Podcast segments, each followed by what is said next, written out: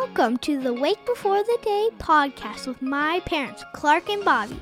We're excited to talk about the Bible and the Holy Spirit adventures. Thanks for listening. Hey, what's up, everyone? Our journey and adventure through the book of Revelations continues today, and we are in Revelation 4. Before we jump into the scripture specifically, Bobbie Jean, I have a question for you.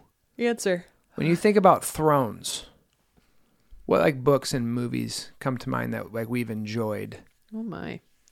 I've got my answers ready Um, to go. I mean, first thing. So first thing actually that comes to my mind is actually being really little, and there was like a throne somewhere in Care Bears.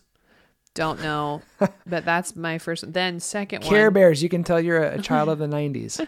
Let's go. Right after that is the Lord of the Rings. I think. What would you say? Yeah, I would say Narnia and Oh, the yeah. Four Thrones of Cair Paravel, Okay. and then Lord of the Rings. Yeah.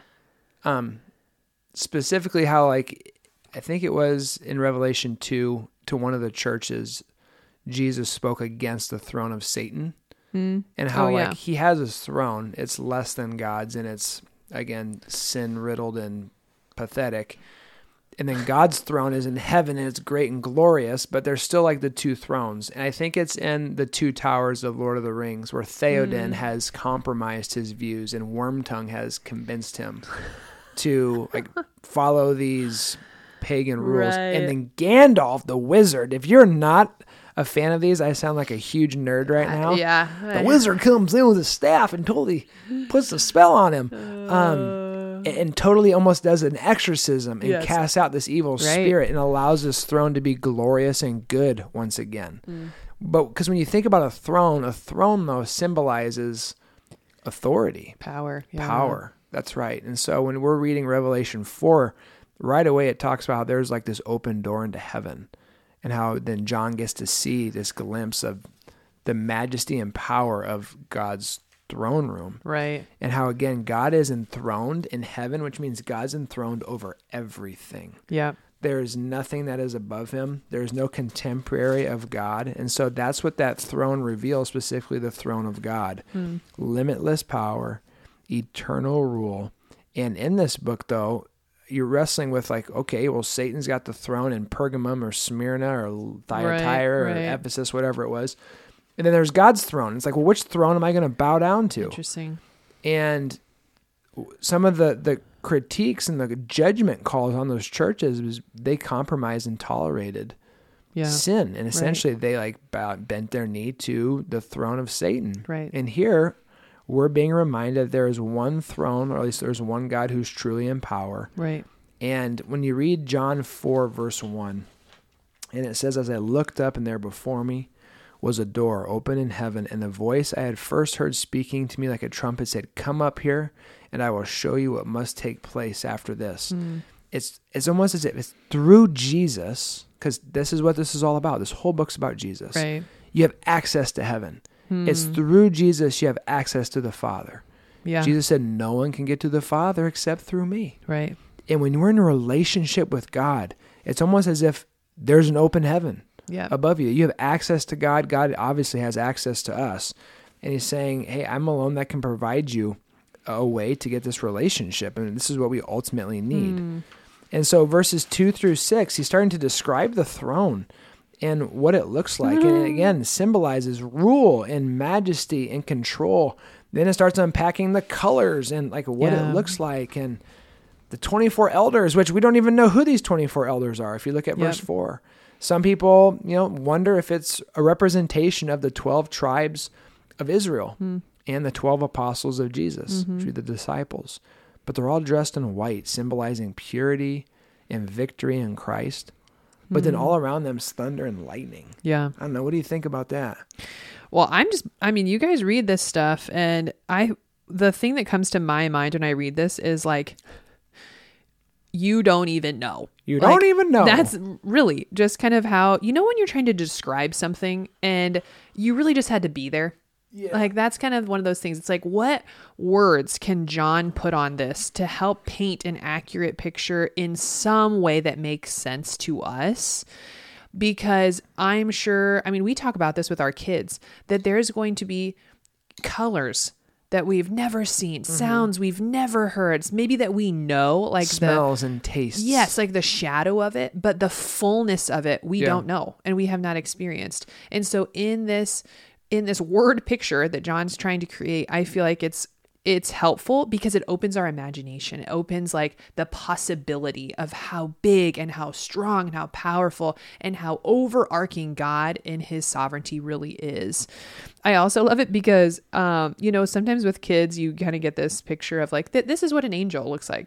And then you hear read these descriptions about eyes everywhere or you know ox wh- whatever it is all these different things and you're like okay maybe that's a little mature. Like, Yeah. I don't know if that would I would draw this differently, you know, draw this out for my kids. And at the same time, I'm going to speak out of the other side of my mouth. Is I want to introduce this to my kids. I want them to for their minds to go with the Holy Spirit, for them to to dream. And I, I mean, God bless Miss Nora, doodle with your daddy and wonder and sit with the Lord and say, God, you're so holy.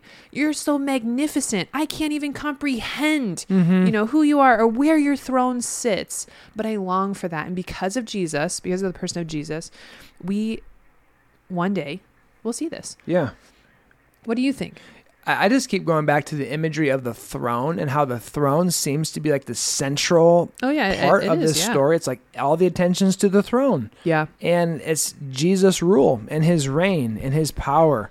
And it seems as if, um, have you ever been in a situation where they're like, you're walking in, and especially with one of our kids, and you're like, hey, don't stare at this, Eh, or don't stare at this person. and then when you hear that, what what's the one thing you like want to do? For sure. You want to stare. Zone and in, You're like, yeah. what is going on here? Mhm. There are situations where like you can't help Yeah. but stare. Yeah. And this is one of them in a really good way, where you're like, this is where your attention should be. Mhm. It's not worth looking at your shoes unless you're, again, in fear and trepidation before the Lord. Yeah. It's not worth looking over your shoulder and yawning, wondering what's for dinner. It's like the throne is everything because Mhm. God's on it. Yeah. And when I think about how, like, this is the center of the story with God's rule and reign over all the scriptures and over all of eternity, He's mhm. inviting us into what He can give us His protection, His Yeah. peace. So I wonder, how often do I think about this? How often am I, am I preoccupied with the things of God? Yeah. Amen. Because Yeah. when we're looking in the earthly realm, we can notice houses and trees and traffic and weather patterns and the finances and the economy. But in the grand scheme of things, I need to put my attention more on the Lord and the things of God Hmm. because He alone is the one who is truly ruling and reigning and Mhm. offers peace. And if you go to verse 6, it talks about how there's a sea of glass right before Him.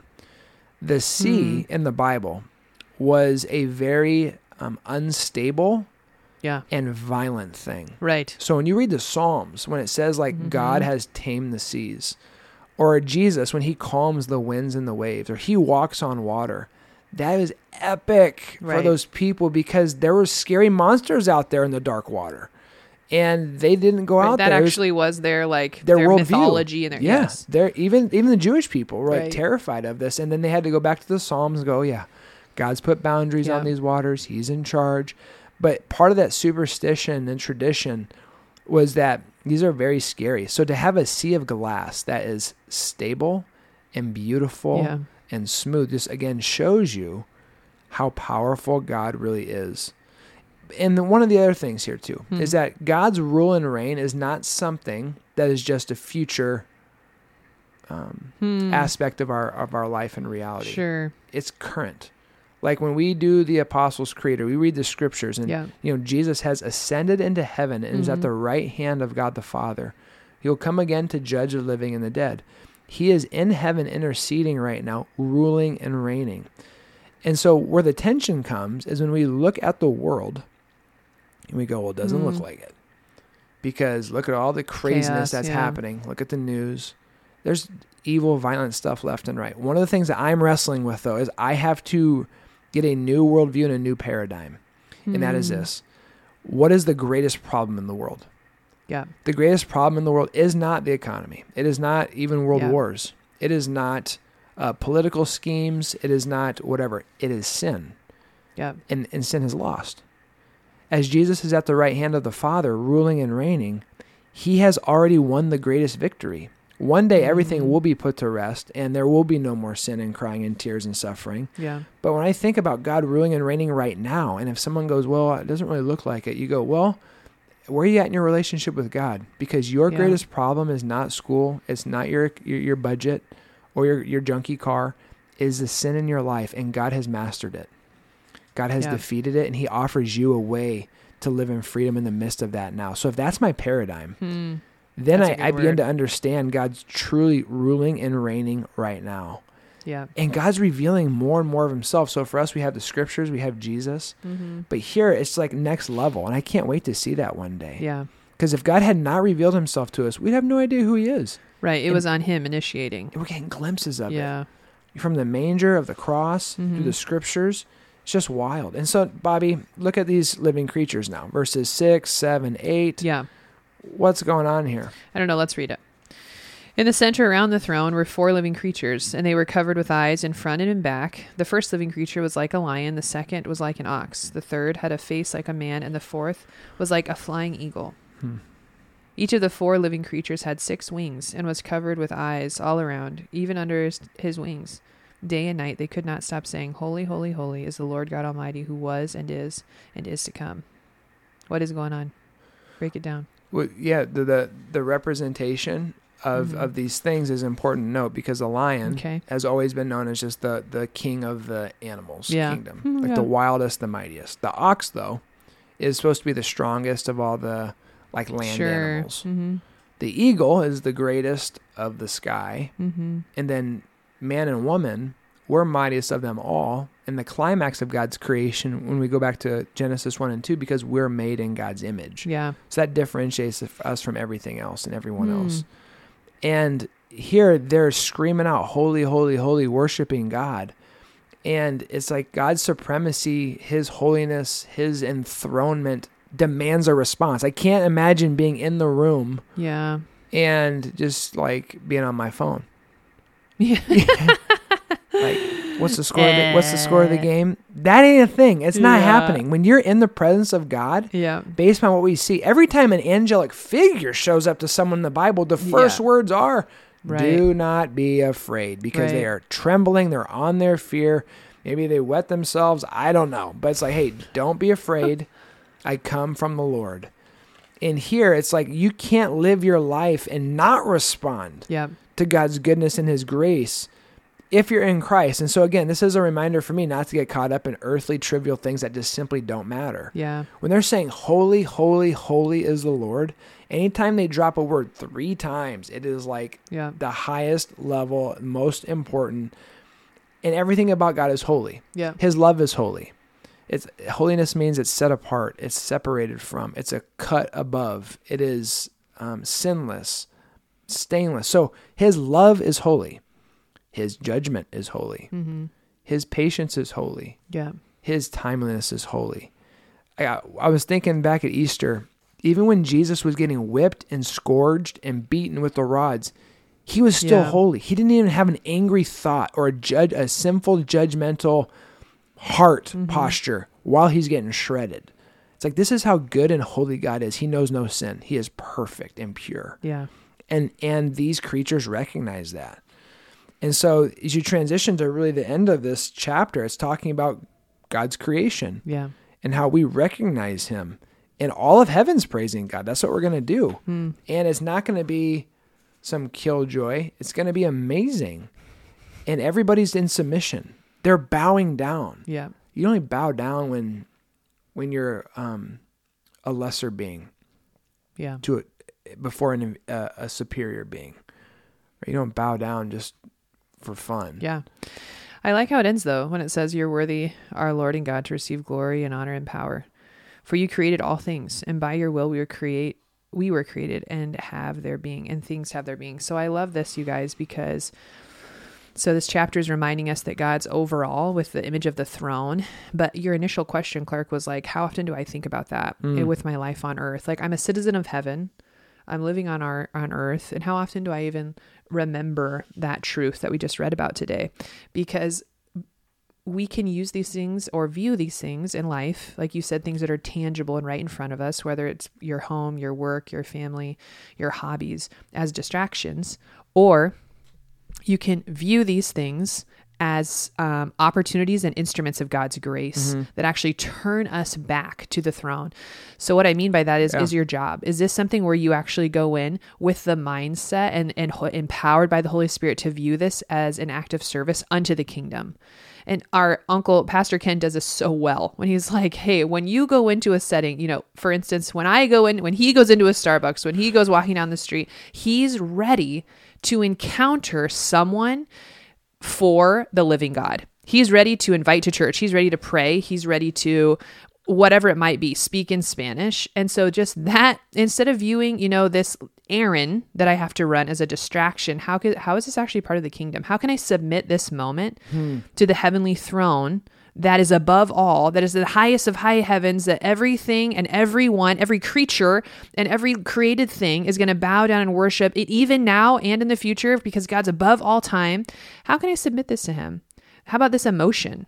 How about this emotion that I'm feeling? How can I submit that in the moment? How about the project that I'm going to be doing with my kids? How about the baby shower that we have? There's so many, it's all of life. Because instead of prioritizing God and his throne as number one and then writing two, three, four, five underneath of it, hmm. we actually write God on each line.